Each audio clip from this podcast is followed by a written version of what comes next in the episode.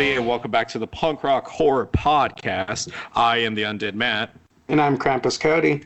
And today, we are here to remind you, as always, that if you are walking through the bathroom and you see yourself in the mirror, and then you see yourself start to attack yourself, or God forbid, slit your own throat in the mirror, we hate to tell you, but you're in the movie The Mirrors. With that in mind, though, we are brought to you by slashingcast.net. That is our current home everything horror where you can check us out along with our Patreon and merch link. Today is a special episode in itself. It is a very uh, prideful one, pun intended today, but as well, we have a special guest joining us today. And without giving away too much of what we're talking about today, I'm just going to go ahead and introduce our special guest, Troy Ounce from Rand City Ghouls. Hey, Troy, how's it going? Oh, doing great. Uh, thanks for having me on your show. I'm stoked to hang out and you know have some fun. Yeah, we're really excited to have you on here. Uh, thank you again for coming on the show. Uh, we're here to talk, you're here to talk a little bit about your book today, um, and also join us with the main topic. But yeah, how uh, before we get into it, how have you been? How have things been? Well, it's been really ups and downs, of course, you know, but uh, you know, it, I've been on a, a, really good creative path ever since I've uh, recently uh, released the book as well as uh, collaborated with uh, Tom Bertal from uh, Five Feet, Five Feet Under Studios. So we've been getting a lot of stuff done. He's now drumming for the Ghouls, and we've got a whole new kind of, you know, definitely a new beat, you know, to to us and, and a new energy. So we're we're really excited. Got a new single out, so we're just pumped, man. We're doing pretty good, I gotta say, all things considering. Well, we're excited to have oh, you yeah. on, and, and we uh, we thank you for choosing the show to come on to talk about your book. It makes us feel special. It makes us feel like we're still cool somehow. well, I'm actually I bet I'm actually a fan of the show. Like I have I have seen I have uh, heard a couple episodes, and I mean I I've tuned in before and just you seen you guys on Instagram, so it's oh, definitely really? kind of been on my radar for sure. So, and I mean you guys are up in Denver, right? Uh, yes, but currently we're recording in Fort Collins. Cool. Well, yeah. Well, I've always been a fan. I've, I've, been a fan of like that area and stuff too. So you know, I just you know, I just definitely it was on my uh, my uh, you know my my press run for sure. I want to get get get get on here and get and hang out with you guys. So talk some well, horror stuff. So be careful. You might inflate our heads a little too big. I might not be able to walk home. oh well, no, no, take it easy there. No, it's good. No, you guys got to give yourselves some credit. It's a cool show. I'm stoked to be on. So thanks for having me.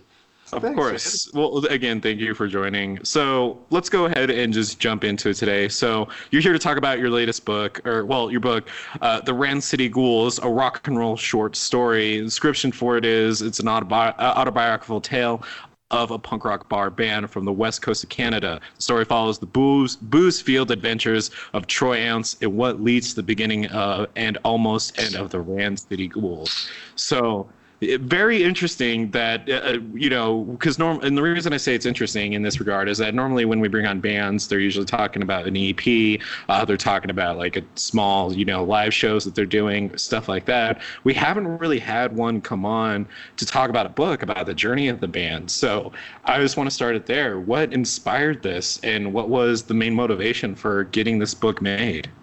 Well, it was just honestly just the the life we were living. Like I I moved down to the beach in uh, White Rock, BC.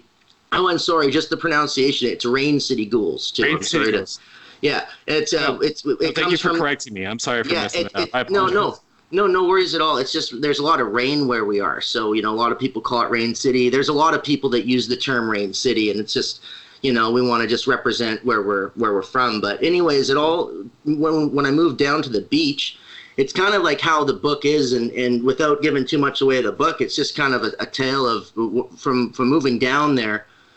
I met these guys just out uh, rocking and rolling at a bar, and you know we created this bar band where we were playing like two, three times a week for like a solid probably three, three or so years. But it, it's really off and on, and there's a lot of like you know just like anything ups and downs. And um, the reason I want to do a book is just because uh, Brad and Sean, uh, the original Rain City Ghouls members um, who are still a, a, part of the band. It's just they're so busy with their day jobs and like they actually have like really really good careers. So it's kind of just whenever they want to get get together and make things happen, like we make it happen. So it's uh, it's really a, a, different kind of situation in that sense of, of the typical band uh, scenario. But uh, yeah, it was just it, it, the reason I wanted to do the book. It was just some really fun times. I felt you know maybe you, you know a song it, you can't get the whole story in a song as much as you know you could put a story in a song it's just you know it just felt right. And with all the time through the pandemic, I was like, you know, I'm just gonna I'm gonna knock this out because I mean I had a typewriter I had gotten uh, that finally worked after like buying three typewriters. So Hell yeah. I just finally got I got this thing. Yeah, well yeah, because the ribbons are always breaking in these damn things, right? So Uh huh. I finally got one that was working, and you know, tell you the truth, I was just kind of, you know, I was going through a really rough time. I was, uh, you know, just doing a, just maybe drinking a bit too much, and it was, you know, definitely. I'm, I'm very inspired by Hunter S. Thompson, like all writers are and stuff, and I just felt like getting into just a real funk and, and uh, you know, getting reliving those times as you know, I miss live music so much and thinking back of those years of playing, you know, and and you know, I can't wait to get back. And it seems like things are happening now, which is really good. But uh, you know, a few months ago when I was writing the book, probably six months or so, I I just you know I, I was just channeling all those those times of you know living on the beach, walking down to West Beach, and you know just just all the fun times. You know, it was our bar, and you know it, it's it, it was a real blessing to have a place. And to tell you the truth, a lot of the nights we just you know, some nights we just they didn't want to hear punk rock there. But you know, God bless them. There was like They're like, ah, There was like- guys. yeah, there was like 12 people there, or like 14 people that just loved us, and you know, luckily four of the 12 people ran the bar. So Oh. we're like playing this punk thing, and you know, there's nights where I'm rolling around on stage and shit at like six six o'clock. People are having their dinner and shit, but that's how cool White Rock is. The the the, the West Beach. It's it's a legendary bar. Honestly, if you guys are ever in uh, White Rock, BC, you got to check it out. You know, they have live music like five six nights a week, and obviously it's not like how it was during that period from 2015 to 2018. But uh, during those three years, I'm telling you, it was definitely just stuff that is made for a movie. So I figured I'd put it in a book. So For sure. you know, it's yeah, but it's it, it is a short story though, and I feel like it's kind of the way I've done it. It's like a punk song, you know. And I mean, I I don't really usually have the time and to read like a real long long book as much as I'd like to. You know, I usually just get into a an audio format or something, but. Uh, I, I decided to just to knock out a little short story, and I the great thing about it is it's given the ability to you know because the Rain City Ghouls now that we got a new life to our band, you know, there's no telling where we're going to go from here as well. So, uh, you know, there might be another book down the pipes, but you know, I, for now, it's definitely things have chilled out a, a hell of a lot since those uh, three years for sure. So, but it's Yeah. nice to have that at least. So, so that's basically the story of that.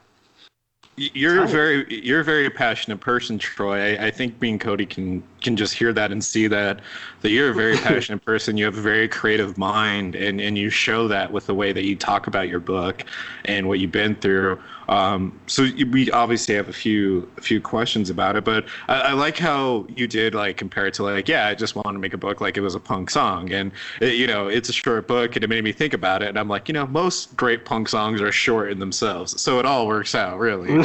yeah but but but but hey just just to like just not to like undersell the book it's like there's a, a ton of great photos in it as well so it's like it's totally worth the buy. Like there's really Oh, some yeah. rare photos and stuff in there so it's it's it, it's yeah yeah yeah it, it, i'm very proud of it for sure and i'm, I'm stoked to, to be on here talking about it. So I, i'm happy to answer any questions you have. I'd, i'll definitely get you guys free copies for sure so Yeah, for sure, uh, dude. I want to read. The, I, I'm down to read your book, man. Like it, that sounds fucking exciting. Although, and I- I warn you- just like you should be. You should be super proud of your book, man. Hell yeah. Well, well I, will, I, I got to say, I'm kind of broke, so they will be in PDF formats for now. But you know, no, when, when hopefully things come up, I will definitely, you know, send you guys a copy for sure. It's just, it's funny enough, I can't even afford a copy of my own book right now. I'm, it, it's pretty funny, but it's just the way things are, man. COVID really did a dent just on like most people and like being a musician and stuff. So, but.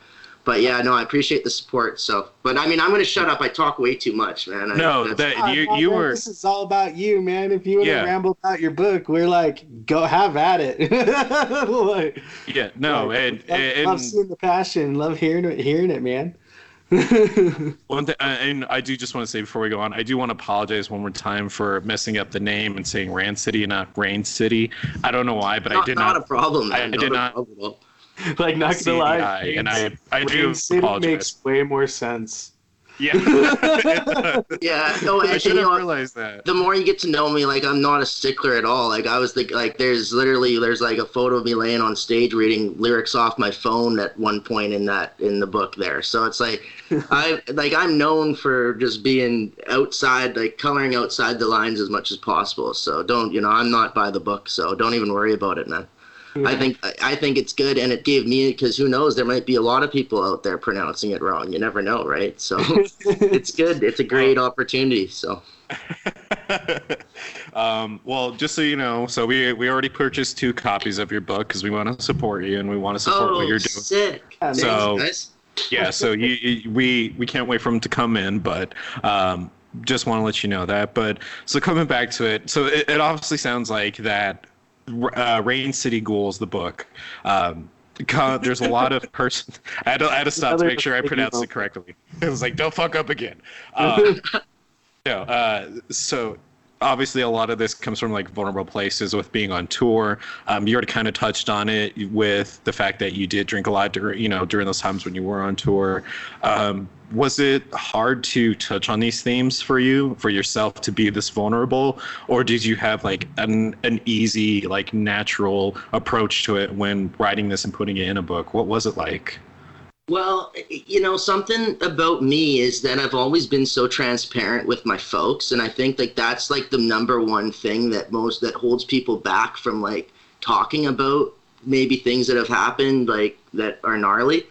And when I was really young, I went on the road with um, Vision Streetwear when I was like 12 years old as a skater. So Mhm. um, coming back from that tour and just kind of like I just felt like some some young warrior that had been sent off and like came back from the wilderness kind of thing, you know. and uh, and and it, it, it's kind of weird. Ever since that moment, it was like I I felt like kind of an old soul. You know, I've definitely still you know lots of idiotic and growing pains and all kinds of things but uh, you know after you know like around 13 14 like my parents and we we just had this gnarly bond of like you know it was like okay like they knew but i was just going to do something different what it was going to be and you know as things got older you know as i got older it was just kind of like it was you know i just was a you know, I, I'm a party animal, you know, and uh, Mhm. you just fortunately enough, my folks were really chill.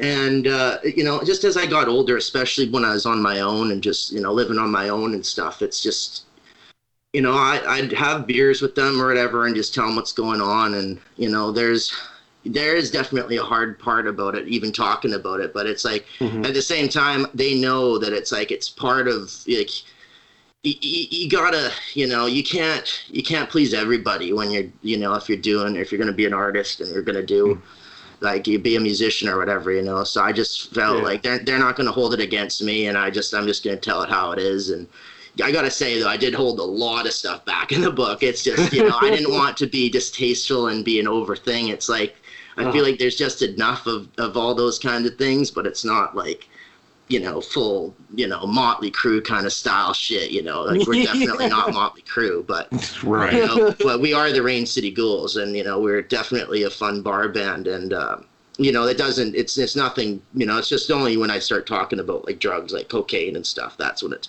I feel bad, you know, but uh, you know, it's like they know me though, they know my evolution, you know, I just. You know, I've been clean from all those kind of drugs for like, you know, half a year now, and I'm going strong and a solid uh, direction of uh, positivity and uh, you know even health you know so it's like Oh yeah. you know you Yeah. got to go through a bit of that and Yeah. it's like you, uh, you know i don't think you have to but it's like if you're i, I just it, long story short i don't feel that bad about it it's like i do but i don't you know it's it's my life and you're gonna do it um, but you know it is definitely uh, it's it's it's not it's not my favorite thing to talk about i'll just put it that way you know i'll talk Sure. about it but i'll, I'll shoot the Yeah. shit Yeah. No, Well, that's uh, like awesome. out to talk about it hmm No, that's awesome, man. Like, I'm really. It's good to hear that you had a good support group with your your folks and everything. Like, that's fucking awesome, and like, and it's really good to hear. Like, six months strong, man. Keep it going. Hell yeah. Oh like, for on sure yeah. You have a yeah lot, like for real. Like, you have a lot to be proud of right now. Like, that's a big stepping stone to be proud of, and your fucking book is something to be proud of. Like, fuck Yeah, yeah. dude. thanks, man. Yo, yeah, you guys definitely are stoking me up. But yeah, it's it's, it's, it's something. it, it's it's it's um it's hard to say and like it's not something that it'll be like forever it's gonna be like, you know you never know where you know what the circumstances are you know i'm still gonna get out and rock and roll but i'm definitely mindful of my health these days. I mean i am 30 years old now which is you know it's it's it's i don't believe it you know but it's it, it's just it is what it is. Like time's a cold-hearted bitch and you know you gotta be uh you're mindful of it and shit so You know, uh, Yeah. they, they Not say that 30 is the new 20, supposedly. So, Oh yeah, yeah, I've heard that. They've, uh, you know, I've said that. Even I've said that. Yeah, for sure. because like Matt just turned 30 and I'm about to turn uh 30 this uh this upcoming weekend on the 20th. Oh, So, right on. it's like 30 30. yeah. Well, cheers. Well, yo, happy happy birthday and happy happy birthday coming up, man. You know, yeah. cheers. um, so first, I, yeah, I do want to add on to Cody and say, you know, congratulations on the amount of progress you put into sobriety. It is definitely a day at a time, and you're just bravo, man. Pat yourself on the back. You're doing great work. Well, thanks. You're making Well, great progress. I, I mean, I am drinking beers right now, but it's just kind of like I'm not doing the hard shit anymore. You know, I mean, Yeah. I've I've, Oh, I've okay. had I've been doing. You know, I was doing some pretty hard fucking shit. And But still, uh, though. And like it, it, that that stuff that stuff's all done for me. Um, it's like you know you you- get to a point where one day you, you just wake up after you've been awake for three days and say, "What the fuck have I been doing?" You know, and then you Mhm. change. You know, everyone has a different kind of time where they change, but it's like. Luckily for me, I've had that time, and then actually I met this chick that really did a, a lot for me too. But it was like I was with her for a few months, and you know, I, I, I keep telling my friends and everything. It's like sometimes you got to get everything you want to realize it's not what you want, and that that moment for me has been such a blessing because now I've been so focused on just the band and making music and stuff. So it's like it really is like I, I know what I need to be doing, but you know you never know what what might happen uh, happen someday. You know I might you know have some fun some, but it's like really I don't I don't plan on doing that. But I appreciate the support. I just don't want to give the wrong impression on the show. Of, you know, no, you're you're you're some totally okay. sober guy that's you know I, I I I I have a good balance I would say I just I, I cut the hard shit just booze and herb is all I need that's the truth that's good, man. Well, and and there's nothing even wrong with just keeping it to that low scale. And if anything, that was our mistake for for assuming it was just sobriety, uh, 100% sobriety. But uh, more back to it is still like being able to come back from.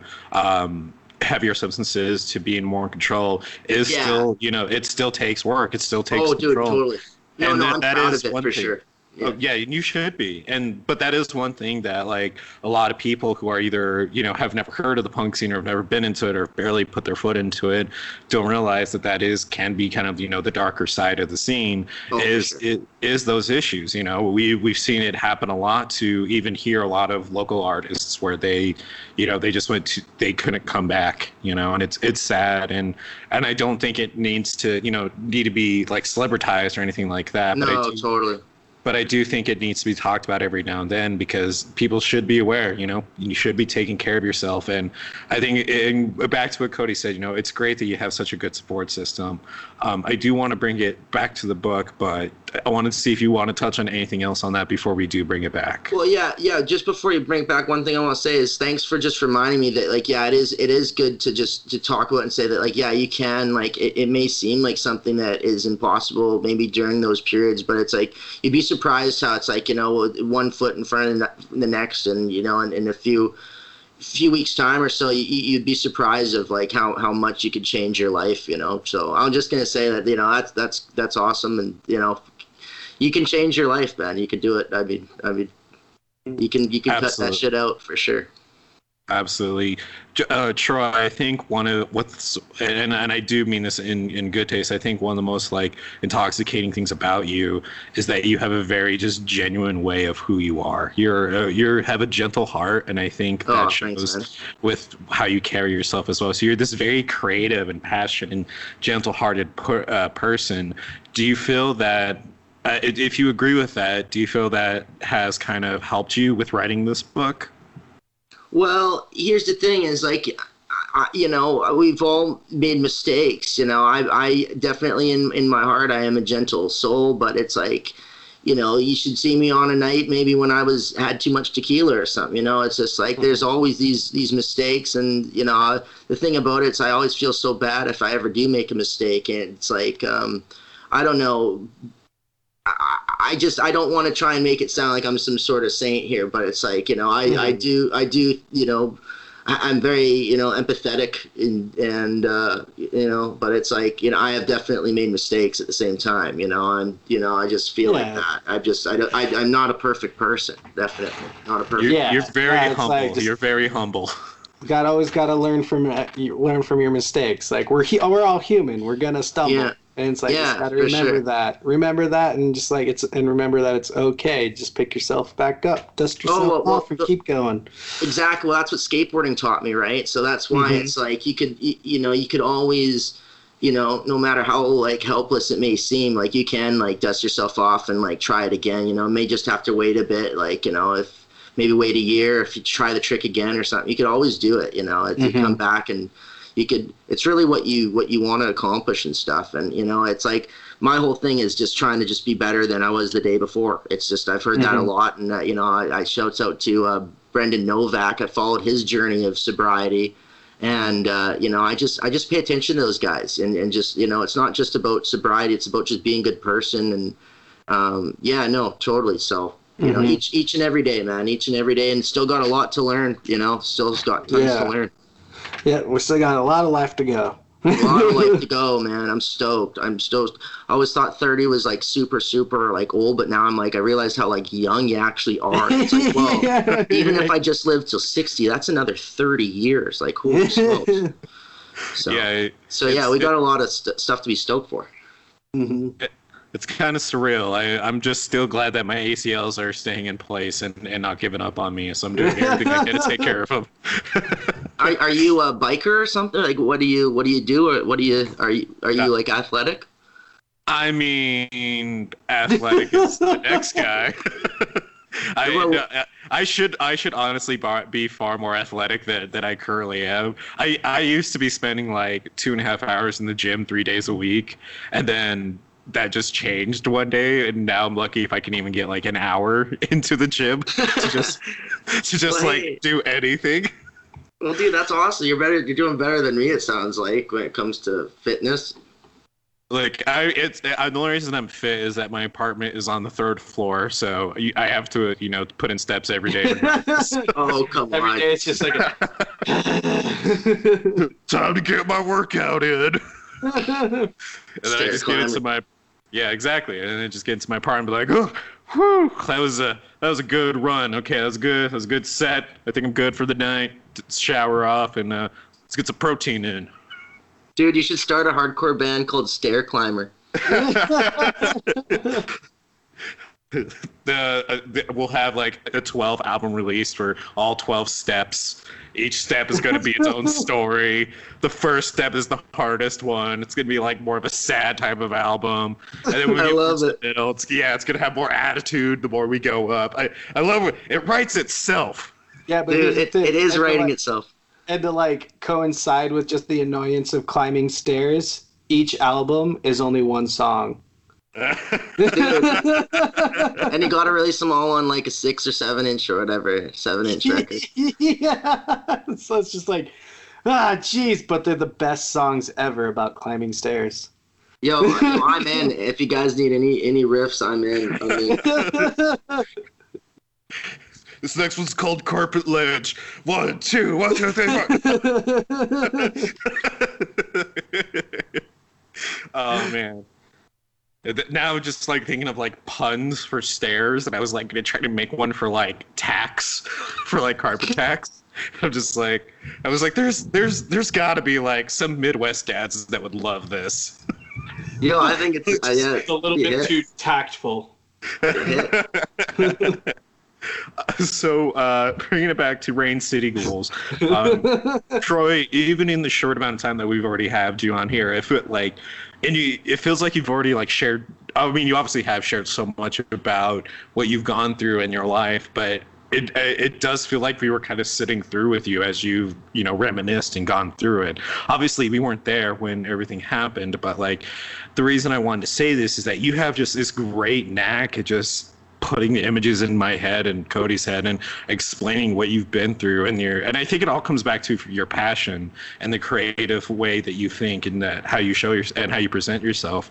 Um, I one thing I do want one more thing I do want to ask about the book before uh, we ask where we everybody can get their own copy um, is just what is one thing that you learned with this book in the process of making it that you're going to take as a lesson going forward, whether it's with the band itself or with the possibility of a second book? Um, I don't. It, it's a that's a for me. It's a hard question to answer because I'm thinking I'm I'm thinking two things. For one, it was there was the whole just making the book like the formatting and all that was just a complete pain for me. But like accomplishing that was something that like I was never really that skilled at. Uh, like stuff to do with like Microsoft Word or, or any kind of stuff like that in school. So it's like that was a big accomplishment that I will definitely take forward. But you know, the one thing that I'll just take take forward is just a reminder to myself, like reading the book about like really how much I've I've sacrificed and put into it. And even though it's been like a year of like we've all been sitting around in COVID, it's like uh, I don't know if it's something maybe I, it's kind of I guess something I've learned, but it's just I guess I've just relearned and seen really just like how much this band means to me. It's like the most important thing in my life, you know, and uh, you know, each like there's nothing that can stop stop their City Ghouls, definitely. You know, so that was just a good thing to to just relearn. You know, just over the this period that's been, you know, it's kind of even made me forget. You know, it's just like frick, I miss playing shows so bad. You know, and just just going in there and even just that it, it, sounds so weird but even just the smell of the venue like just the smell of that shitty venue or whatever it is you know yeah, I miss that mm. so much, and I can't wait to get back to it because it, it, you know, thankfully enough, it seems like you know there is some light at the end of this tunnel, and I, I, it seems like things are, are going on. It's just I'm over here in Canada, and it's it's a whole different vibe, I guess, than um, some of these areas that are o- opening back up. But um, we're getting there. We're getting there. You know. Mm-hmm. So it, it is definitely still weird weird time. So we we yeah, feel you on that. Yeah, yeah totally. it's like super surreal here with stuff opening up and stuff like that, and not have and not having to wear your mask if you're vaccinated and whatnot. Like Yo, it's super so sick, weird. Though.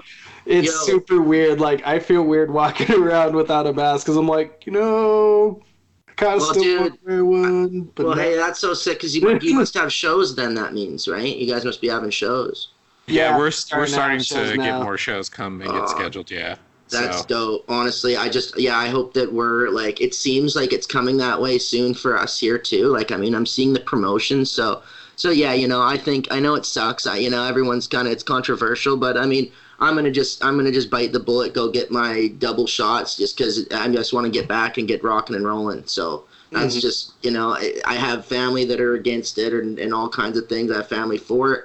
For me, it's just I'm so devoted. Like I mean, dude, I got I got like I got rock star tat on my chest, man. You know, it's like, is, I, I'm, I'm devoted as hell to this shit. Like this is my life, and you know, if if if I have to get jabbed a couple times to get back and rocking and rolling, like I'm gonna do it for sure. So. Hell yeah. Hell yeah, man. I mean, when it comes to dedication, especially within uh, this field of art, it, you know, getting two shots uh, when compared to everything else that you have to do to keep it going probably isn't as big of a undertaking as you know promoting a show getting a show organized getting a set list organized totally um, like dude uh, that's, that's the best tickets. point yeah, that's the best point I've heard yet. That's honestly the best point. It's like, do you know how much shit I've already gone through, sacrifice, like lived like a dog, like literally, like go starved, like it's mm-hmm. the funniest thing is is is you know what I'm talking about if you're in a punk band or, or like a musician or an artist struggling. It's like the weirdest thing you'll ever see, and it's like the weirdest thing to ever have a fridge full of food because usually your fridge is so goddamn empty. It's like if you ever do have a fridge full of food, when you do finally like, get get some sort of maybe do like a, a, get some money from a gig or however you do it fucking it's the weirdest thing to see. And it's like that's that's the true like you get so used to starving. You get the used to starving.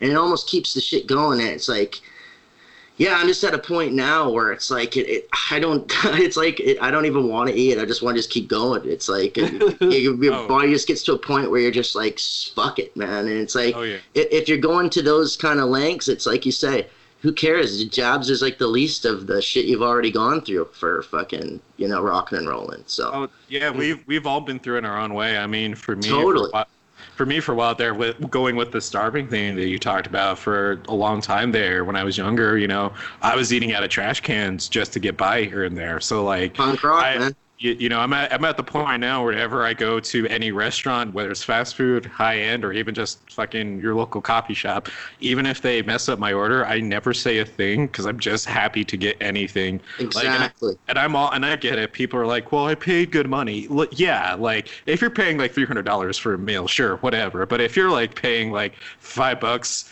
for you know a few cheeseburgers from McDonald's, like I'm just glad that there's something to eat, pure and simple, something that I you know is technically fresh. I love that. They, they always say that it makes you, you know, more appreciative and more, you know, more interesting people have harder lives. It's like it's like a f- known fact. Like some of the greatest people, like they always like the more you struggle, the more you appreciate it. It makes you it hum, makes you more humble. So, dude, that's awesome. You that's perfect that you run the, the punk podcast. You're a true punker, man. That's rock and roll. That's awesome.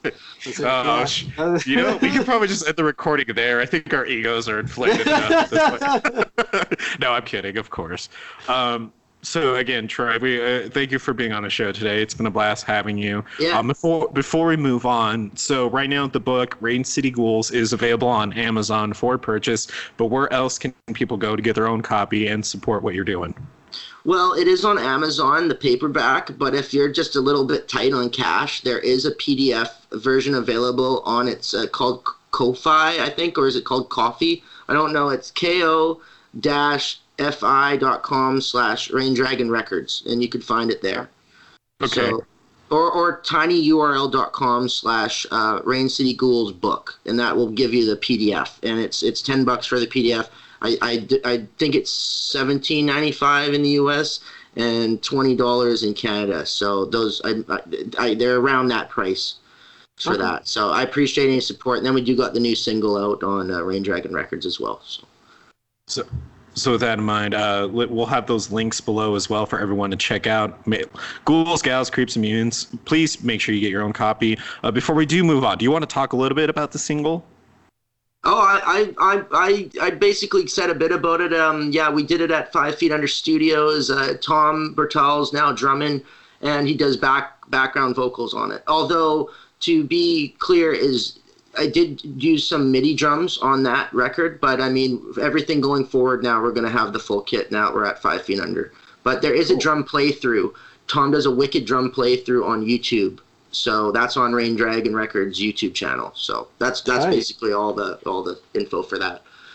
And we'll make sure to have that Bandcamp and links to the book in the episode notes below. Listeners, please check it out. Please get your own copy of Rain City Ghouls. We got two coming this Thursday. We can't wait to dive into. And also make sure you check out the latest single as well. Um, with that in mind, though, Troy, do you want to play a horror game with us? Oh, I'd love to. It's time to play the horror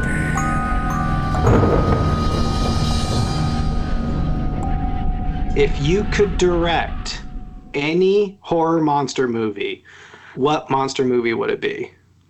I love werewolves, and so I would actually want to do a mashup, uh, Benicio del Toro's Wolfman, Okay. and that whole entire storyline of like it's actually a generational thing of wolf creatures, and then have that mixed in with an American Werewolf in London. So it could be like like some kid descendant of all this generations of werewolves, and he his him and his family actually up and plucked went to America, and then his back and then went on a backpacking trip to London, and instead of being attacked by the werewolf, he just turns into one because he's back in his homeland and everything, and that's how it all. And then it goes from there about him learning about I'm the monster and stuff like that. yeah, that's awesome. Yeah, Yeah. I'd watch that. Yeah, I'd be game for that. Tight.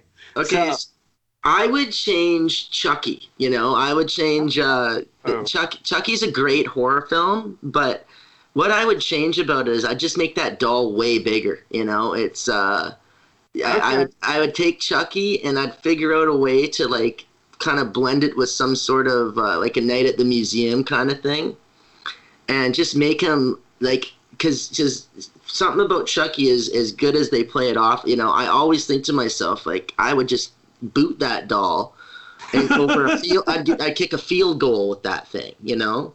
Mm-hmm. So if if I could find a way, maybe change Chucky a bit and and make it a bit uh, a reasonable match, I would say. Like, So that'd be I like just when you said the night at the museum part. I'm like, holy shit, that'd be fucking cool. So like one of the the models at the museum is like the killer, and Yeah. then he only kills at night at the museum, and it's like he that's it. Like he murders people who are in the museum and shit like that. That'd be ah, that'd be cool. Well, it could be. It's like that's one I just was thinking off the top of my head. There, it's the truth is is that it's like a candy store. I'm thinking I'm going through the line of all these of these awesome films. Um, I mean, I don't know. Maybe make Frankenstein uh, be a skater that he like. He's like a skateboarding Frankenstein. I don't know. Do like a, a whole Call him skater. Franken He's undead and unreal. Oh, You could do like a psychobilly movie theme where it's like a skater Frankenstein, and like you can make a whole thing off that. I could be super sick. So Dude, I don't I'd know. That's a cool. shit out of that. Now I Yeah. just have like I love of just, Sharknado, and I would watch. So I would watch, Oh watch yeah. the shit out of that. I love Yeah. movies. So yeah, I uh so for mine, I, I was thinking a lot about it, and I might have gone a little overboard, but I think I think I can get the funding for this movie, just of how ridiculous of an idea it is. So if I could do any movie, I would take Killer Klowns from Outer Space, but but I would mash it. I would mash it with the Blob and have them Oh. meet in this universe to where the Blob actually eats the killer clowns and then manifests them and then starts only wanting to eat clown-like people and, and whatnot. So like even at some point there's gonna be a scene where like he eats Ronald McDonald and he's like as he's about to like kill like the drive you know the drive-through worker. He's just like boo boo boo boo boo. Oh, dude. Okay, so No, not that gonna, sounds sick. not gonna lie, I was half, I was like half expecting to go the Killer Klowns from Outer Space versus Evil Dead. So having the Deadites fucking Hey, face off with against these clowns, you know? Well, I love that- clowns. I oh love oh clowns. god! I That'll be the sequel. That will be the sequel. the first one's all about establishing. Like, there's going to be a scene where, like, after he eats the drive-through worker and has like a few quarter pounders, it just like fucking then at that point just like creates jelly like clown clones that like attack the town, and like so that way we still have some of the killer clown aspect of it as well. And it's just like these pink gelatinous clown-looking monstrosities. Like, I feel like I feel like at least Cronenberg's kid would want to make this movie. I, I feel like he would. You know, like.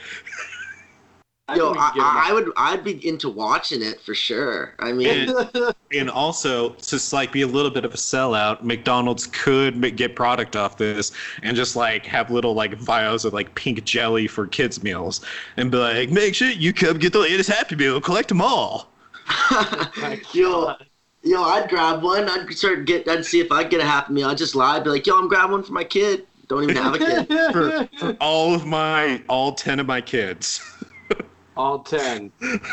All Just give me ten. 'em, okay, just give me them. Jesus. I know there's probably like a couple catholic families out there like you know we do have 10 of us we we could make that work Yeah, no shit. Totally. So yeah, that's that's my pick. That's what I would do. I would just go overboard and just take it in a completely different direction. Yo, I, I love it though. I, I got th- I, I think you have the, the the fave of the three of us that I've heard so far. of The, the best idea. Yes. So yeah, I Uh, love clowns. So that's I love that. Right on. So yeah, so that's that's my pick. Uh, that was that was a horror game. Listeners, if you would direct any of your own horror movies uh, that's come out in the past few years, what would you do to, to change them up? Would you take it on and change it, or would you do Friday the Thirteenth? What would you do to make Friday the Thirteenth different in your own way? Let us know. Reach out to us on Twitter at official PRHP, or even make a post and tag us in it on Instagram at Punk Rock Horror Podcast. But to continue with what we're talking about today, Cody, can you please introduce today's main topic? we are going to be talking about a very influential horror director, Mr. James Whale. this dude was awesome. Like, okay, what's really funny is like he didn't want to be known for horror and he's known for horror. like, and we'll- Oh, I'll yeah. get into it. He was born on July 22nd, 1889, in Dudley, Worcestershire, England. He was the sixth of seven children to a blast furnaceman named William and a nurse named Sarah. James actually had to quit school in his early teen years so he could help keep their family afloat because they were a very, very, very poor family. But he wasn't really like big and strong. I mean, if you see pictures of him, he's a very slender man. Like he's very just he's a small dude. Um, and so uh, he be, instead of being doing all the hard manual labor that the rest of his brothers were like, uh, he actually became a cobbler. So that was kind of cool. Yo, shouts out to the cobblers, man. Yeah. this is also the time he started discovering his more artistic side. And so he started uh, actually making extra money on the side by uh, do, like making fancy signs and price tags and fancy letters on these things for uh, for small businesses and whatnot. With the, all the little extra cash that he made, he was able to afford to go to the Dudley School of Arts and Crafts uh, at night. So he went to night school for arts and crafts and painting and stuff because that was his first love. How fucking how fucking awesome! Just like, Right? Like he did it himself. like all the other kids are going to like I don't know cause mischief and create havoc, and he's just like, nah, I am gonna learn how to fucking quilt like no other. All these motherfuckers are gonna be jealous. well, I think it's funny because he's like, well, he's seeing his like, you know, the rest of his siblings like being doing all this hard labor and shit, and he's like, I don't want to fucking do that. I'm gonna go paint. Smart.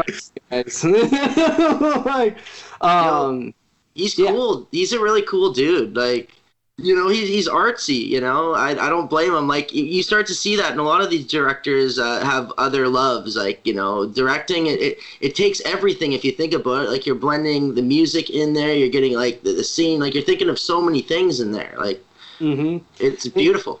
It is, and it's actually kind of funny. He actually, so he didn't fall, uh, didn't actually start liking theater and whatnot until a very, he found his love in a very, very strange place. So he found his love for theater. Um, so in August of 1914, World War One began, and even though he didn't care about the political side of the war like a thing like he just he didn't give a fuck he didn't care about the war anyways like he's just like i don't care i want to paint like That's rad. But he was smart enough to know that he just he volunteered and enlisted in the military instead of just waiting for the draft like instead of being one of those people that are like maybe I'll, i won't get drafted he's just like nah fuck it i'm just gonna i'm gonna go do this I'm hopping in, like let's just go do this. And he uh, he ended up being he was commissioned as a second lieutenant into the Worcestershire res yeah oh I can't believe I said that That's first amazing. Worcestershire Regiment in July 1916. And in August of 1917, he would actually become a POW in battle on the Western Front in Flanders and was held at Holzminden Officers Camp.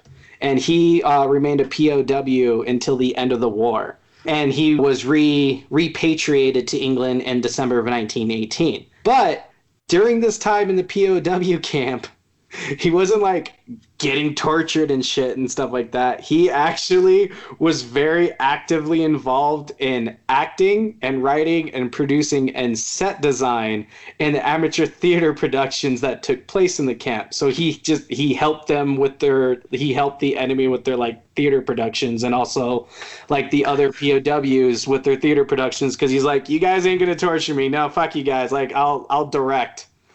How fucking wild is this? So, for- so, so he grows up in you know hardworking blue collar family for the most part. Sees his like brothers like you know fucking doing just these hard jobs, and he's just like, no, fuck that. Like it, he's essentially like at this point in his life like Dewey from Malcolm in the Middle, where you know the brothers are always getting like the short end and getting themselves in trouble, where he's just like creative and you know encour- and, you know blossoming in that fact and then he sees that award like he's just like no i'm gonna get ahead of this draft to just fucking enlist now I, I know what's gonna happen Now. i'm not And then, dumb and then then- gets captured.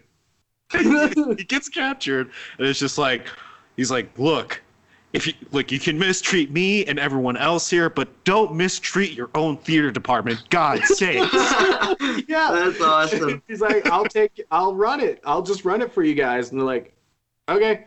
and also during this time, he actually learned to become a, a fantastic poker player, and he raked out like all the other like POWs and stuff like Oh that. And so, so- this guy And so they wrote, I love this guy, dude. dude, he's like an fucking awesome, gangster. dude, like he's fucking a thug without being a thug. It's great. And so obviously, you know, you don't have money as POWs and stuff like that because you're a prisoner of war. So they all wrote him IOUs, and then when he and then when they all got back like into civilian life, he cashed in on them. He was like, "Yo, I want to go back to living a decent life. Where's my money, bitch? Where's my money?" Yo, how did he collect on that? I just he you know they all like wrote their names down and stuff like that where they lived. They all lived in England and stuff because they're all British POWs, and so he would just look them up and just like go to they're like, hey, remember that time we were in the war and I whipped your ass in poker? Where's my twenty dollars now, Steve? Yo, yo, can I just say that shows how like honorable people were like back, Yeah. like the, the the older you go back, like you see how like like because like they always say like a man just has his like a, a word is worth the most to a man or you know to and- anybody is your word. A man's worth is his word. Yeah, yeah, exactly. Yeah. That's um, what I was trying to say. Yeah, and they were all like, "Yeah, fucking all right, James. Here's your twenty dollars." That's amazing. I love. James is like, look, you, you could choose not to pay me. That's fine.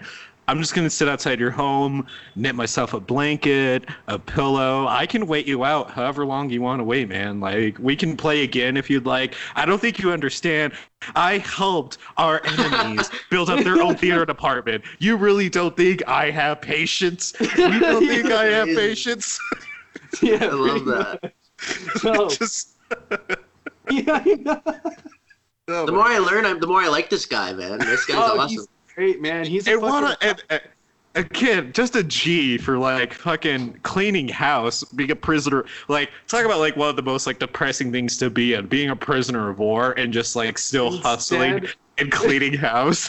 He'll and just makes the he's most of like, it. Yep, he just made the most of it, and then he's like, instead of going through torture, man, that sounds terrible. How about I I direct your play? So, yeah. Real- So, That's some real big dick energy. Totally, totally. Dude, this guy, he's awesome, man. He had, he was a rebel, and he was a fucking like he had charisma, man, up uh, like out the wazoo.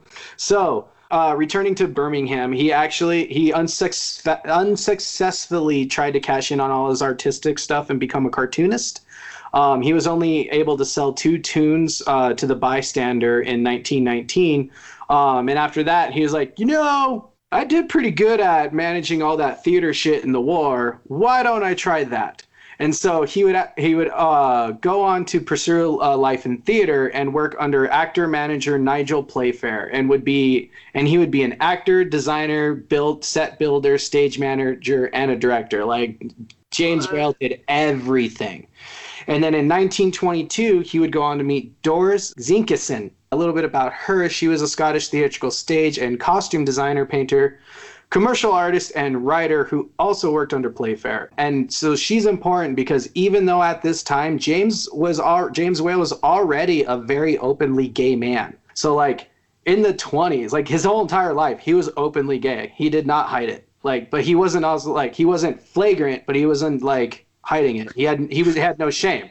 During this time, many of them considered them a couple for about two years, and there was a rumor that they even got engaged in 1924, but separated in 1925.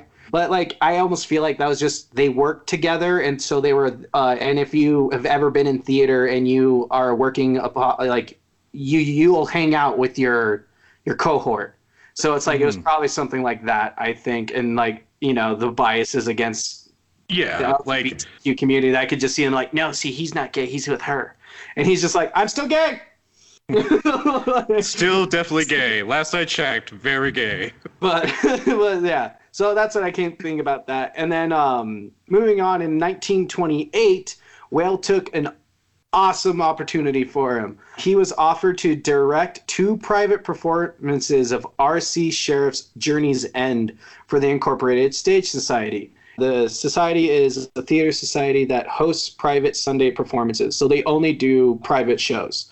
This was like his jumping off point. So, A Journey's End is a play that is set in the trenches near St. Assen towards the end of World War One. Uh, the story plays out in the officer's dugout of a British Army infantry company from March 18th, 1918 to March 24th, uh, 21st, 1918, providing a glimpse of the officers' lives in the last few days of, uh, before Operation Michael, which was a failed German offensive to seize the Channel ports, which supplied the British Expeditionary Force.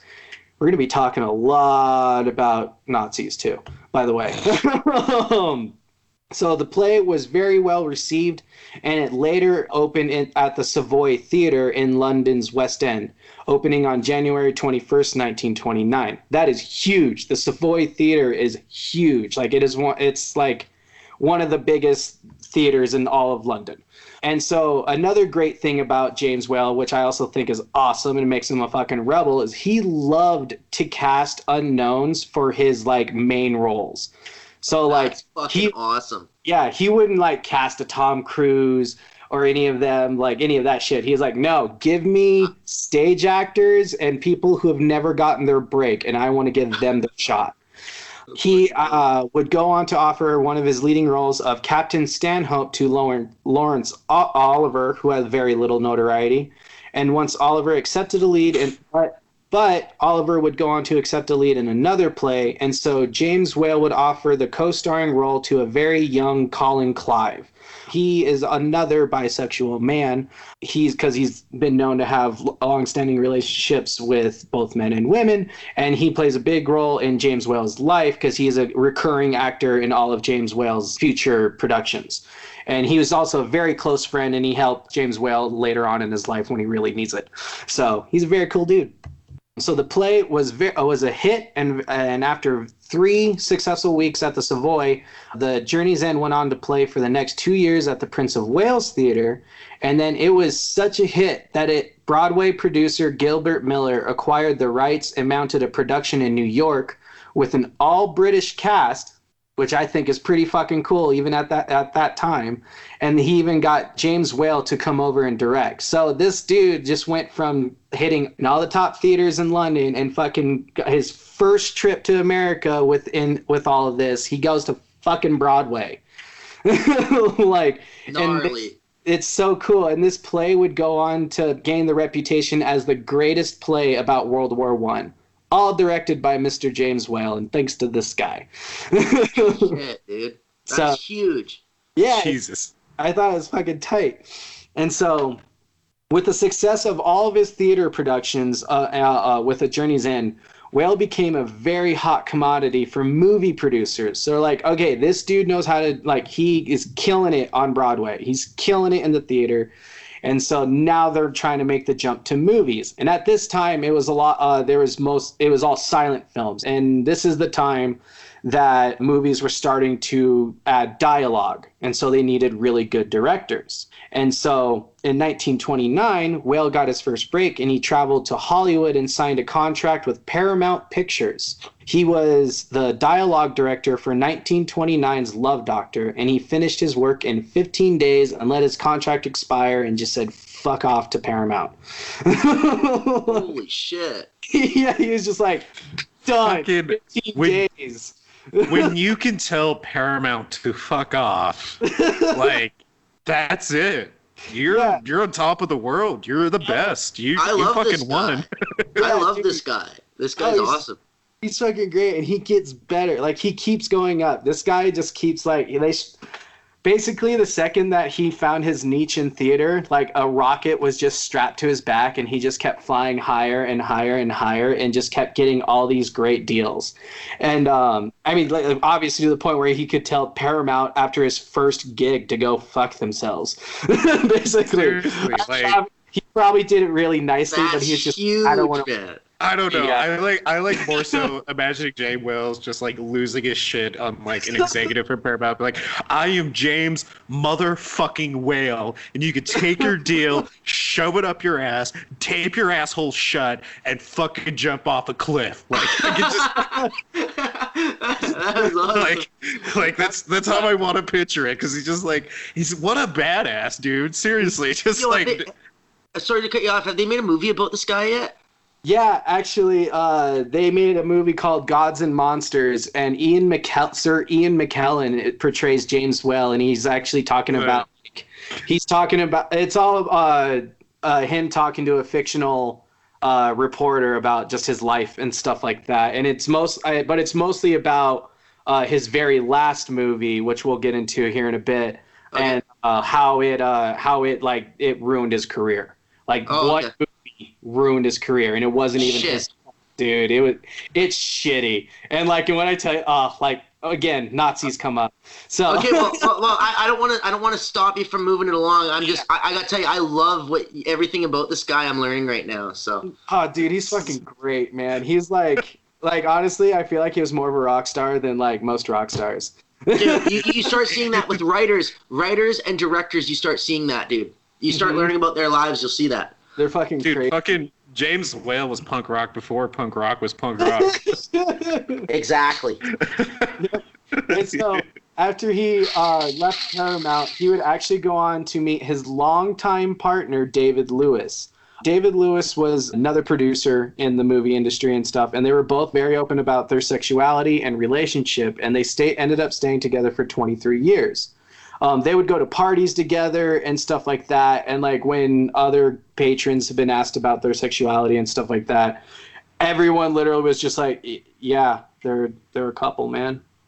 like no one cared because they're like, yeah, that's fucking James Whale and his boyfriend David Lewis. Like it was cool. like it was just really cool in their Just group. like, one gave a like shit. look, That's cutting like, edge. Mm-hmm. Like if you want to go talk to James Whale about it, you can. Just keep in mind, he told Paramount to fuck off. So I don't think.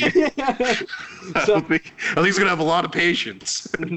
And so at this time, like uh, after leaving Paramount, meeting David Lewis and whatnot, he was then hired by indie filmmaker and aviation pioneer, fucking motherfucking Howard Hughes, to turn.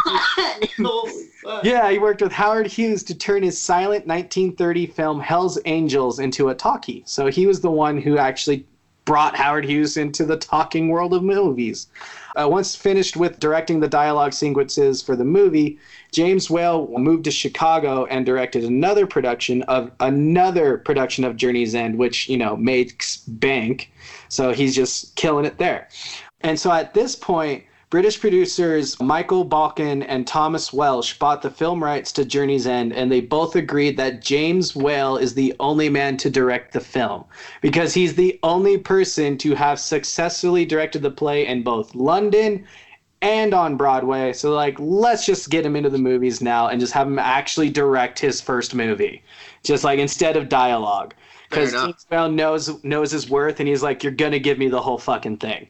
And so, the production company teamed with Tiffany Stahl Productions to have it shot in New York. Tiffany Stahl Productions only ran for a hot minute, but it was kind of cool working with an independent fucking production company and indie filmmakers. So like James Whale is like the first indie dude, I feel like, like big indie guy. Colin Clive would once again pop his head up and reprise his stage role as Stanhope for the big screen, and future Universal monster film star David Manners as Raleigh.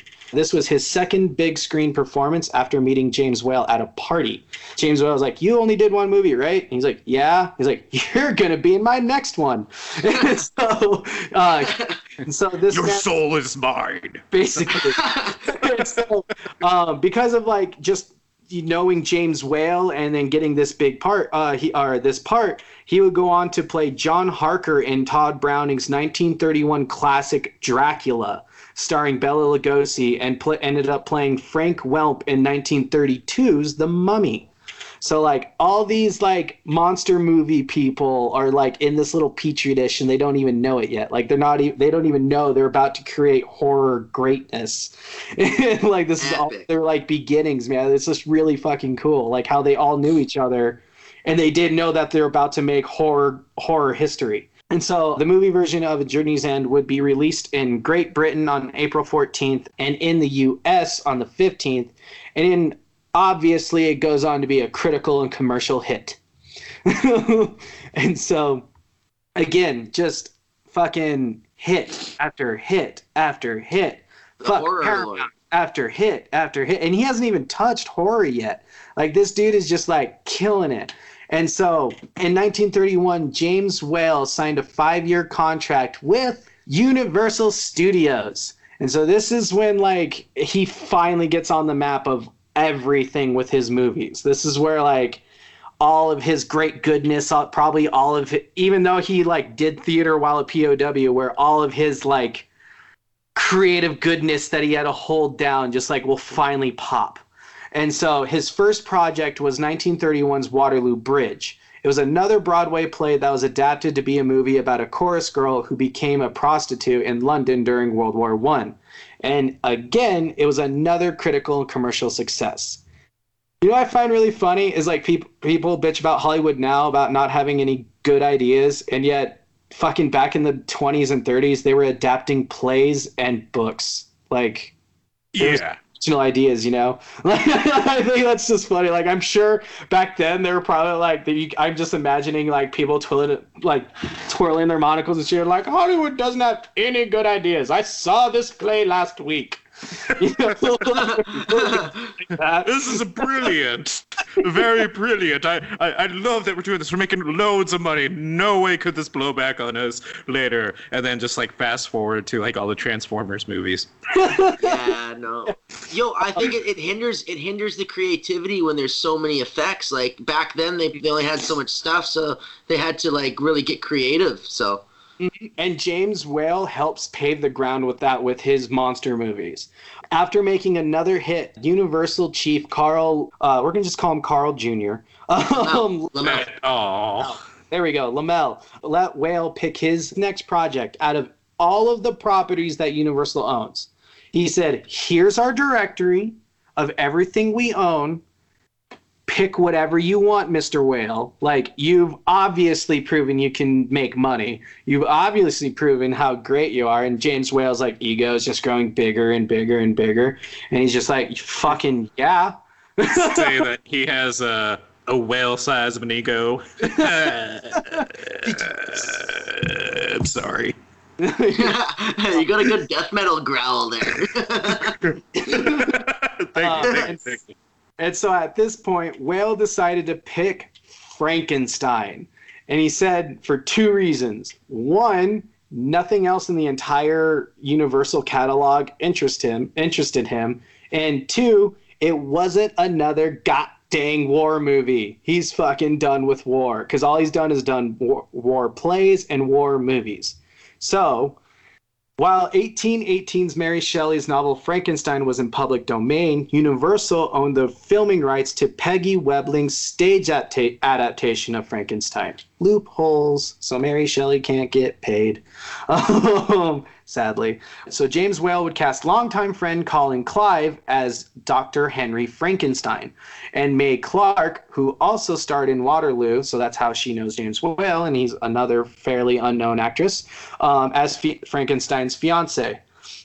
And then sticking to his theme of casting these unknown actors, Whale would go on to cast, you know, li- little known actor of the time, fucking Boris Karloff as the monster. He, this is where he finally got his big break. Was James Whale was like, "You look like a tall, scary bastard. You're gonna be my monster." And your name is Boris? It's perfect. Boris yo, yo, yo, have you heard? I'm sorry, just cutting. Have you heard the song? There's there's this a Messer Chups. Do you guys listen to Messer Chups? I have mm-hmm. not, but now. Oh, I know. okay. I It, it, it's it's ridiculous. They have a song. I forget what it's called, but if you listen to Messer Chups on, on like just in their discography, they have one song where randomly they just say go Boris Karloff, and it's so so perfect because it's like an instrumental surf band. So like it just randomly comes out, and I, I'm just like that's so awesome. So just shouts out to them and shouts out to Boris. Hell yeah. and so before his uh before this, he only uh Boris Karloff was only starring in like small supporting roles and everything. So this was his big break and James Whale was like, "Yeah." So the movie was released on 9, November 21st, 1931, and it was a hint, instant hit and broke box office records and it gained 12 million dollars during its first release. 12 million in 1930s money. You know, like Gnarly. Jesus. Eh, So that's like. horror movie, a horror movie. So He's don't, the goat. yeah, like don't fucking tell me horror isn't influential and important in filming. Like a horror movie did this. Also, could you imagine just like your friend is making a movie and it's just like, hey, I'm making this. You know, just pretend for a moment that like you've never heard of a sci-fi film, you've never heard of evil scientists or anything like that, and your friend just comes up to you and be like, so we're making this movie about where a guy comes back to life, being made out of the pieces of other dead people, but he needs a mad scientist to do it. Do you want to be that mad scientist? Sure. What's a mad scientist? Well, it's like you're happy, but You're instead you're the opposite zombie. of that. You're going to create a zombie. You're creating a crime against God and nature. Is basically what you're doing. cool. Uh, sure. How long do you think it'll take? Uh, and, you know, we'll, we'll see. Look, I'm James Whale. I tell Paramount to fuck off. You, you, you I will worry about how long you're going to be on this project. like come on colin come on. And so um the audiences loved the gothic atmosphere. It had uh, like a little bit about the movie. The gothic atmosphere was amazing. It had a terrifying yet sympathetic villain quote unquote because i don't i wouldn't consider the monster a villain you know it's that's highly debatable and everything. It's also one of those movies that first like did the whole like is the true monster man or the monster itself you know that type of thing. The movie also has a scene which ends up getting heavily censored so i really want to see the original cut of it of a of the little girl drowning which was super unheard of at the time when like Frank, the monster accidentally drowns the little girl or i think she drowns and he's trying to save her or something. But i, I like i remember the scene but they heavily censored it to where you don't see the little girl dying. So i'm like mm-hmm. jesus james Well, there's So- some sort of rule you can only, you can't show certain stuff in film, right? So- yeah there's certain things you aren't allowed to show uh, Especially back then, it was like things like that were so much more censored. It was uh, even something like Frankenstein coming out during that time was so obscene and terrifying and shocking to an audience back then that we'll never know what that's like. And the only closest comparisons we get is like, you know, the first time you ever see Paranormal Activity or like The Conjuring, and even then, that's like a really loose comparison. i would say more like when torture porn hit the scene I'm just saying the shock, the shock value of it. It would be like when Saw and Hostel hit the scene. Everyone's like, "Oh my god!" Like I feel like that. That was probably the reaction. yeah, totally, totally, totally. like I like how you're trying to like use use use it as like torture porn, man. Like fuck it, just don't beat around the bush. It's torture. it's always been torture porn. We've always known. it's torture porn. um yeah and so moving away from torture porn so i wanted to talk a, a little bit about his next so this is this movie uh, his next movie would actually be con- his first cult classic and it's because of this real it has a really cool story about it. So his 1932 movie the old dark house it actually was fairly under the went under the radar because the movie would actually be pulled from distribution after universal lost the film rights to the original novel. So they're like yeah fucking nobody can see it now. And obviously they weren't distributing like take home tape, you know, video cassettes or DVDs at this point. And so the movie would actually be de- be deemed lost until Whale James Whale's colleague Curtis Harrington um, was able to recover most of the original film and ended up getting it restored. And after being restored, Whale's filmo- filmography was finally reevaluated because this movie had to go had to be put back in because no one knew about it. And so the movie was considered a cult classic and was placed on at, at number 71 on Time Out, which is a London magazine poll of best horror movies. So like even after death, he's like busting out classics. Holy Like- shit, man. like they ended up finding it after he died and everything. They're like, yeah, this is a great movie. That one went under the radar, and so his net, but it, and so he wouldn't have a new hit until 1933's fucking The Invisible Man. This guy brought us The Invisible Man too. So the script was even approved. So this script was approved by H.G. Wells before it started filming, and I just thought that was a cool little little thing to throw in there. That's epic. hmm And so this movie of obviously crushed it at the box office and broke even more records. And so The Invisible Man is going to credit it. So the, the things that was loved about it is that it blended horror and humor, and it was praised for its groundbreaking visual effects. Because whenever they had the Invisible Man, when he was invisible, you know, they would have to do the floating objects and stuff like that. But anytime they would show him like as an actual person, he'd be all bandaged up. So like James Whale was very intuitive about his filming and how to get these effects going. And the New York Times placed it in the top 10 best films of 1933. The Invisible Man was even a massive global hit that France, who normally restricts the amount of showings of undubbed American films, fucking just let it show wherever everywhere. Like they let any theater who wanted to show it show it because it had such great artistic merit. Like this dude's just a global phenomenon while he's in theater, like while he's making movies. It's fucking great. and so he is, man. And so uh, in 1934, he would start. This is where James, where James Whale's like controversies start. So like where he starts the PCA and like the all the like uh, censorship boards and stuff like that. They're start they're starting to come down on James Whale now. They're like, you can't get away with everything anymore, motherfucker. And so it, and it starts with his uh, movie 1934's One More River. Um, it was another novel adaptation, and it was and it's about a woman trying to escape her abusive marriage.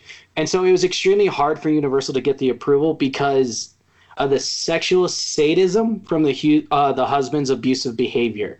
So basically, they're saying drowning kids is okay to show in movies, but nothing that has to do with sex.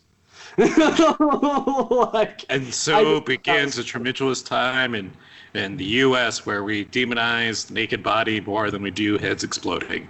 Yep, and where we demonize the naked body more than dying children. So, Ah, okay. That's but gnarly. yeah, I just I just thought that was like a weird thing that they were fine with showing a little girl being drowned, but you can't show any type of sex. You can Yeah. show a kid being teared apart by sharks in the ocean, but God help you if you let one nip slip. Jeez, Pretty much. Yeah, that's super weird, man. You know, sex is like natural. It's like such a human thing, like for you know right?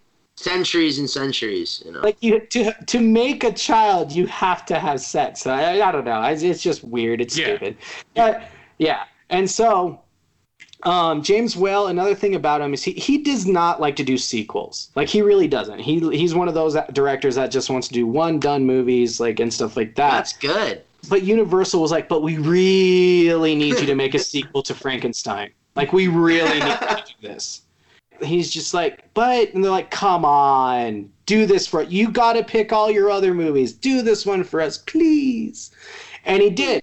And it and the and the iron the irony about like him just like folding into doing this this 1935's Bride of Frankenstein is considered his magnum opus, his Necronomicon of horror, if you will. Like it's considered his greatest film ever made, and he didn't even want to fucking do it, which I thought was funny, and it made it all the better. Like so, Yeah. first off, he didn't want to make the movie because he really didn't want to be known as a horror director, even though he literally brought the world three of the greatest horror movies ever made and brought to life three of horror's most iconic monsters in The Monster of Frankenstein, The Invisible Man, and fucking The Bride of Frankenstein. Like, he and he ha- always has this German Gothic shooting style to all of his films. Like, just he loves it, and it just fits perfectly to the horror genre.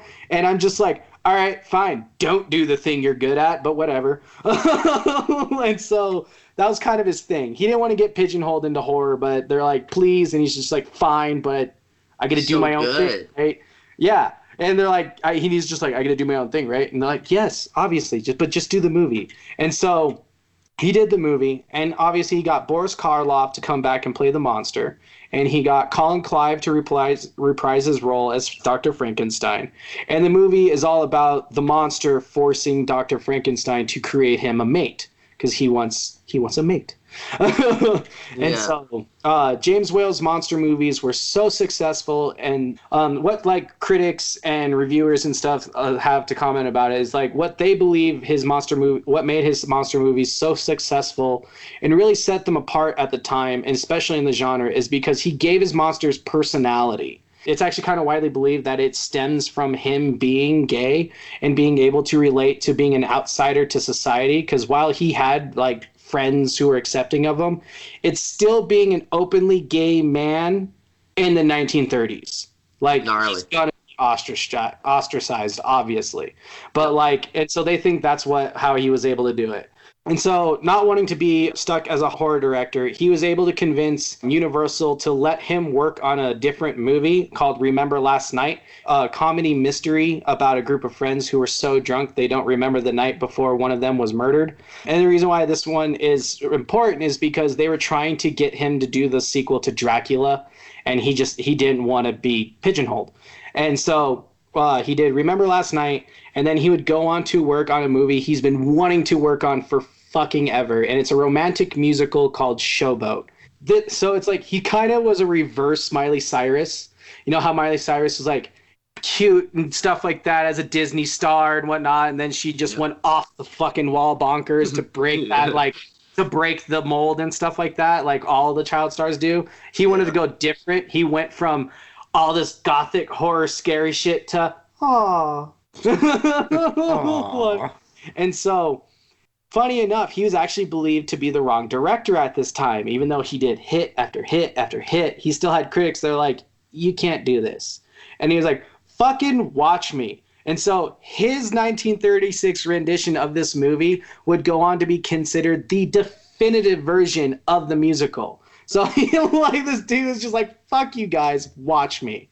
And yeah, it was just I just think that was funny because they're like, you can't do romance, and he's just like, I'm gonna make the greatest version ever, and it's still considered the best version of the musical.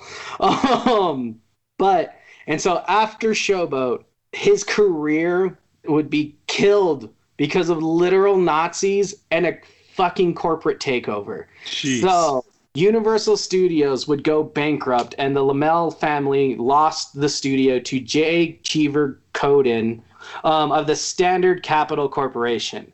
1937 is the road back. This is the film that kills his career. So it was a it's a 1930 uh, it's a sequel to 1930s All Quiet on the Western Front. Probably this is why he didn't want to do sequels. so combining a strong anti and so the movie combined a strong anti-war message with press uh, like just prominent warnings about the rising da- dangers of the dictatorship of Nazi Germany. So basically, this movie's saying Hitler's a bad fucking dude. So, like, that's kind of like what it's about. Just calling it now. Just just letting you all know now. Yep. Not a great guy. Good. yeah, Hitler's a bad dude and Nazis suck. And so they kind of they kind of tried to keep it like a secret production, but when it started begin uh when it began production, uh, the LA consult for fucking it's so weird to say. The NA consult for Nazi Germany, he had to have it. Yeah. Um, George Gates, God, live in that time. It's so weird. I can't get over that. Sorry. Um, George uh, Gyssling protested the movie, claiming it to misrepresent Nazi Germany.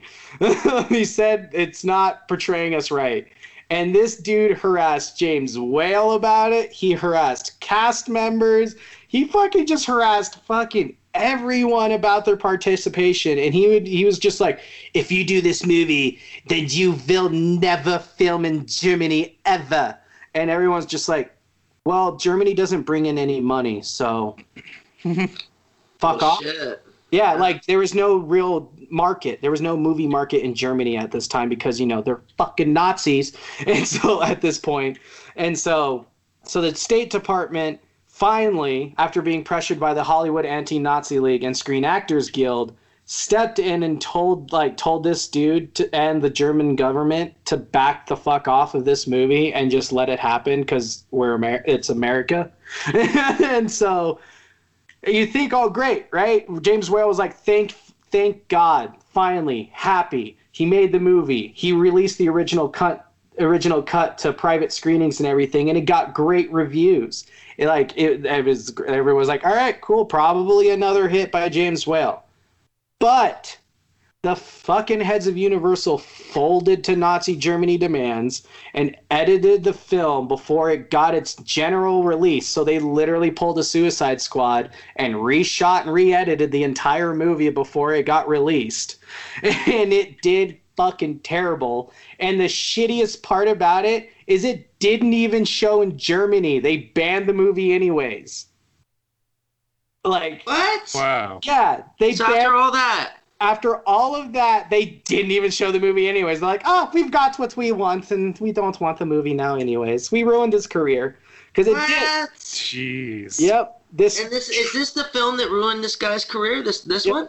Yep, a road back destroyed his film career because after James, because James Whale found out and he was fucking livid, and so oh, then Universal Oh was yeah. yeah, and so then Universal was like, well, how about we just end our contract then? And then James Whale was like, no, no, you can shove it. You're gonna just keep paying me anyways, because like you're just gonna pay me for my money, gonna pay me out for the rest of my contract. And so they chat. They were like, fine, whatever. Here's just a sh- bunch of shitty movies. Like he did a bunch of B movies until 1939, where he got his last big middle finger to Universal and directed the 1939 hit The Man in the Iron Mask. And so after that movie, he would go on to retire in 1941, and never and like he did. Uh, and so after his uh, retirement from the uh, film industry, he kind of dabbled. And he went back to theater directing, and he did a couple movies here and there, like just small budget movies. But another thing that happened is that his partner David Lewis, he saw like the anguish that James was in. He just got like he his he was uh, at the top of his fucking league in the film industry, at the tip of the mountain, and literal Nazis and a corporate take takeover just ruined it within a year. And so his his buddy was just like his partner, not his buddy, his partner was just like, "Hey man, let like hey lover, come here. let's Babe. let's work this out, Babe. babe. Let's fix Babe. this." And so to help with his anxiety and restlessness and all this depression that he had from all this, he helped him refound his love in act in painting and in art. And so Whale went on and he just did a lot of painting and stuff like that at this time and just like finally chilled out a little bit. And so he also would go on to direct a bunch of plays. And then in 1942, he would actually direct a training film for the U.S. Army after World War II broke out. So I really feel like he's like, wait, we're fighting Nazis? Hey, hey, Army! like, let me let me fuck him up for you and like it was like let me help you because like they ruined his career so i feel like this was his way of like giving another fi- middle finger to the nazis so i think that's pretty cool fucking rebel Yeah. Fucking Yeah. sticking And it to him. Yep. And so, and then in the early 1950s, he uh, did a small trip to Europe. He did some directing around plays and did a tour of the country and stuff like that. And so at this point, James Whale is 62, and he met a 25 year old man named Pierre Foegel. And he was just head over heels with this young man. And he ended up telling his longtime lover, David Lewis, that he was bringing home a new lover and that he was hoping they could all work it out. But David Lewis is a stand-up citizen who was like, "Fuck that! Like, I'm a one-man man, man." like, and so they ended up ending their relationship. He would move out, but they would stay close friends and everything. Like David Lewis, like knew like James Whale needed someone other than a fuck buddy.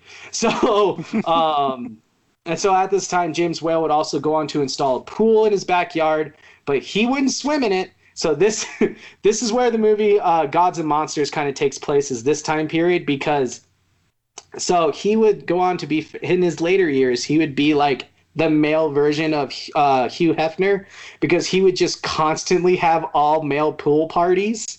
And so that was just his whole thing and then in uh, 1956, James Whale would end up suffering from two strokes, which caused him to suffer from chronic depression, mood swings, and he was in constant pain.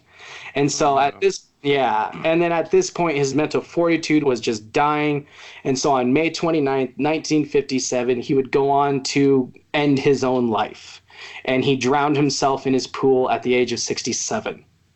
Oh man. Yeah, and so what's also kind of like, what's uh, I mean, it's not terrible. So at this t- point in time, his death was ruled an accidental death. Like they thought he accidentally fell in the pool, but it would and it was like that for decades. But after, uh, right before his own death, David Lewis would actually uh, reveal in a suicide note that James Whale wrote to him and talked about how he just he couldn't handle the the pain anymore from his strokes and he couldn't handle the pain and his mind going away and his creativity and him losing himself. So James Whale would go on to take. He said, "I, I wanted to take my own life because it was my it's my call and I'm still who I am."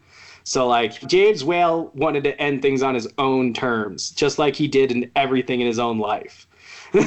so very much like Hunter S. Thompson, he did the same thing. You know, you get to a certain age where if your, uh, you know, your hips are in so much pain and like, you know, uh, you know, uh, one of his quotes was like, "Football season's over," you know, and it's it's really sad. But here's the thing, man: is I wish that I could have jumped in that pool and saved that dude. You know, it's it's you, no matter what age you are, you know, I think you still have if you have family and you have you gotta have friends. So uh, definitely uh, keep on trucking. You know, it's very sad.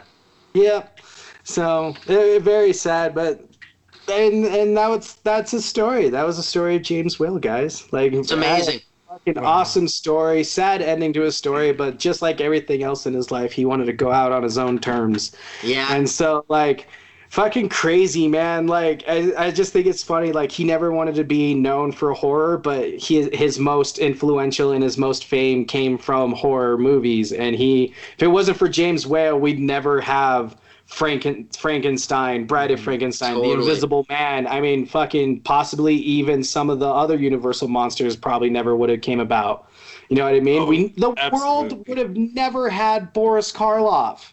like Yo, that guy is so rad. Thank you for uh, th- thank you for doing a, a spotlight on him. You know, I, Yeah. I can't wait to go out for a beer and tell all my friends about how cool that guy is. You know.